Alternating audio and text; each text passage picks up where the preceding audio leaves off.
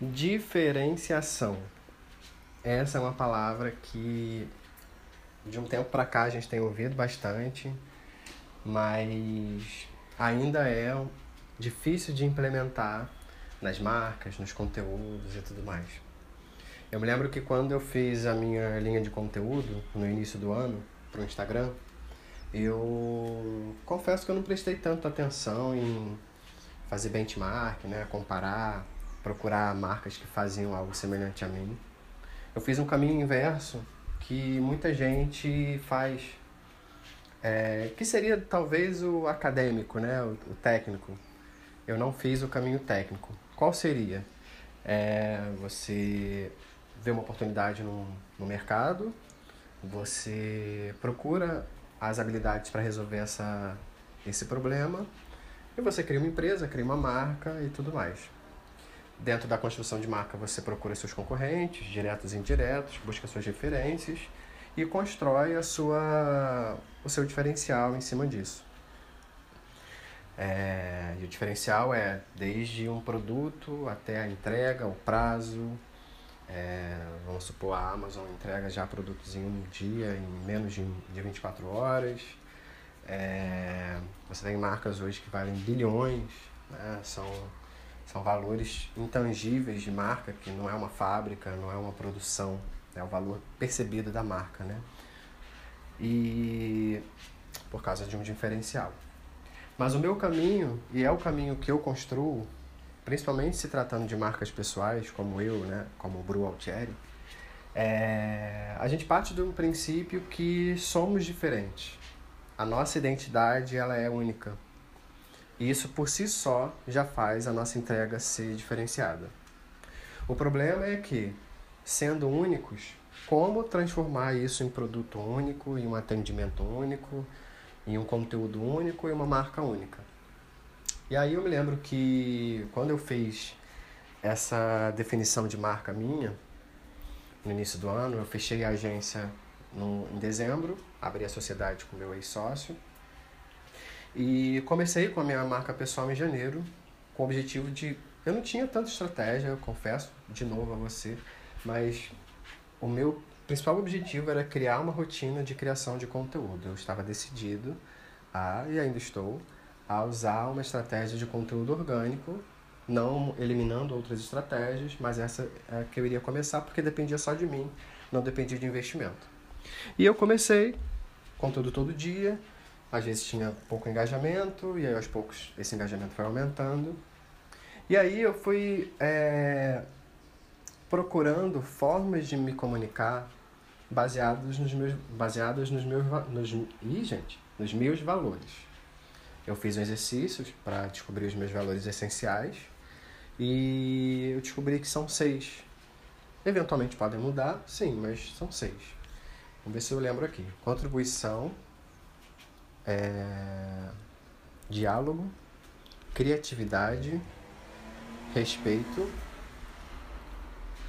amor. E tem um outro que eu vou tentar lembrar até o final do podcast. Aliás, eu vou, vou olhar aqui, que eu tenho nos meus arquivos. Valores de Broutieri. Vamos ver. Amor, contribuição, criatividade, diálogo, respeito, sensibilidade e amor. É, e aí o que, que eu tinha que fazer? Meu objetivo era trabalhar a minha pauta de conteúdo, ou seja, os assuntos que eu ia trazer, é, dentro de cada palavra dessa, que são valores para mim. E quando eu digo valores, são características inegociáveis. É a minha forma de eu lidar com as pessoas, com o mundo, meus clientes, minha família, amigos, todo mundo. É, quando a gente fala de valores essenciais, ele precisa ter essa característica, não é uma coisa que você quer ser, é o que você já é. E aí, como que eu uso o amor? Na linguagem, no respeito às pessoas, a contribuição, eu faço conteúdo gratuito, eu ajudo e converso com muitas pessoas dentro do, do, meu, do meu direct, dentro do Instagram. Criatividade, aí é, já é uma pegada visual, que como eu sou. Gente, desculpa, cortou aqui, que entrou uma ligação, mas eu preferi seguir com áudio. É, como eu uso design, eu sou empreendedor, mas também sou designer, é, é a minha principal, é, vamos dizer, ofício, eu procuro enfatizar muito isso na minha marca. Acaba sendo minha marca registrada, né? minha, minha marca pessoal. Então, eu gosto de explorar essa questão visual. O diálogo é, é, primordial, porque é a forma que eu lido com as pessoas, da gente negociar, chegar no denominador comum. Nem sempre você tem um produto ou serviço que se encaixe perfeitamente no que o cliente deseja, precisa. Então, você, dando abertura para conversar, você pode fazer uma entrega mais completa, que realmente ajude. É, o respeito, é, eu falo, nesse universo eu falo sobre diversidade, então é, eu acredito que a diversidade ela traz inovação e traz criatividade, diversidade como um todo, de pessoas, de características, de religião, de comportamento, de sexualidade. Eu, esse misto, acredito nesse misto como um agregador. E sensibilidade é você também ser humano, ser verdadeiro, ser sincero, é, enfim. E esses assuntos se misturam, né? Então, eu posso falar do amor falar através de amor, falando de, meu, de um produto meu, de um curso, eu posso usar a sensibilidade para fazer um conteúdo. Então, assim, a minha marca, ela tá dentro dessa áurea, vamos dizer assim, essa alma toda. É... E aí eu me lembro que eu, ouvi um podcast de um Instagram que é referência para mim, de conteúdo, de posicionamento, de, de que acredita, é chamado Obvious, Obvious Agência. Eu não sei falar, enfim, direito, mas acho que é isso. E os criadores de conteúdo falaram que as principais diferenças deles não eram o Instagram. Eles não ficavam stalkeando ninguém. Eles buscavam referência é, em sim. Eles tinham um posicionamento político, social muito grande, é, mas eles buscavam referência em material, em revista impressa, em jornal americano, e então isso dava uma outra cara, sabe? Para o conteúdo. E eu achei isso muito legal, muito, muito, muito legal. Porque a gente tem hábito de consumir, a gente fazer conteúdo baseado no que a gente consome. E nem sempre é, a gente deve fazer, a gente tem que consumir os nossos conteúdos, mas quando for distribuir, produzir os conteúdos, ser conectado com as pessoas que você deseja falar. Não é uma mentira sua, né? não é uma manifestação falsa do, do que você é. Mas você tem a sua personalidade, sua personalidade de marca, mas você precisa falar com o seu público, se conectar com ele. Então, precisa ser um assunto, um formato que se conecte com essa galera. E aí eu me lembro que depois de uns meses, meu, meu engajamento começou a melhorar, eu comecei a performar melhor nos meus conteúdos, principalmente no Instagram, que eu comecei só no Instagram. E eu perguntava para algumas pessoas que eram mais chegadas, dentro do Instagram mesmo, é, e aí, o que, você acha? Porque, assim, o que, que eu acredito? O Instagram, para mim, é uma das melhores ferramentas para você juntar sua galera. Você conhece, interage, as pessoas vão se conectar pelas, pelo, pelo, que, pelo que você é e às vezes elas também são ou querem ser parecido com você, então você tem assunto. Isso faz com que você é, troque figurinha sobre trabalho, sobre oportunidade. Já, já aconteceu muito isso. De parceria, de collab de conteúdo, enfim. E aí eles falavam, poxa, eu, fala, eu falava muito sobre conteúdo único. E aí conteúdo único é diferencial. E eu me lembro que as pessoas falavam, poxa, eu não costumo ver os seus conteúdos, é, algo parecido em outros conteúdos. Você tem uma abordagem mais humana, você traz uma sinceridade, é, você tem um perfil que mistura os assuntos sentimentais com conteúdo de marca, conteúdo, criação de conteúdo. E para mim, né, inclusive, aproveitando o gancho, eu acredito que a gente é uma coisa só. Tem momentos que a gente atua como profissional, momentos que a gente atua como namorado, namorada, é, sei lá, filho, mas somos um só. Então, para mim, pode ser que amanhã eu mude de ideia? Pode, mas hoje para mim não faz sentido ter vários perfis, sabe? Eu, os assuntos se misturam mesmo. É, e aí eu fui percebendo que esse caminho que eu faço, que eu, que eu falei no início, né? Que o caminho técnico seria esse, de você ver a oportunidade, você encontrar as habilidades e resolver esse problema, criando uma empresa, criando uma marca. O meu caminho foi o que, que eu tenho, o que, que eu posso entregar e eu vou começar a entregar. E aí, naturalmente, as pessoas vão começar a se achegar a você. E foi exatamente isso que aconteceu. Isso não é mágica, não é de uma hora para outra. Você tem que ter constância, você tem que ter definições. Por mais que você comece é, não tendo tantas clarezas, mas começa. E aos poucos você vai refinando, você percebe os conteúdos que são mais únicos, é, que performam melhor e tal.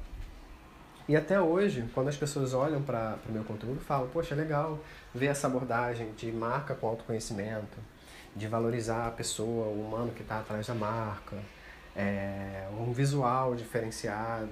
Então, tudo isso junto, e aí quando eu falo tudo, não basta só um post, não basta só é, uma, uma marca que você cria para um cliente ou um serviço que você presta.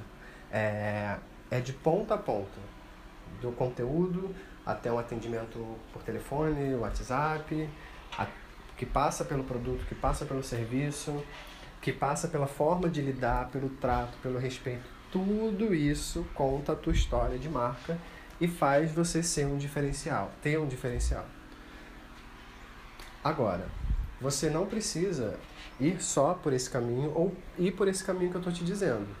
Se você quer entrar num jogo de grandes marcas, de grandes empresas, e aí quando eu digo, é, não quer dizer que eu não queira entrar não, tá? Eu quero entrar, vou entrar, eu tenho duas referências muito grandes que eu vou, se não vou trabalhar junto com eles, a gente vai brigar, digamos assim, é, em breve, mas eu sei do meu tempo e do meu momento.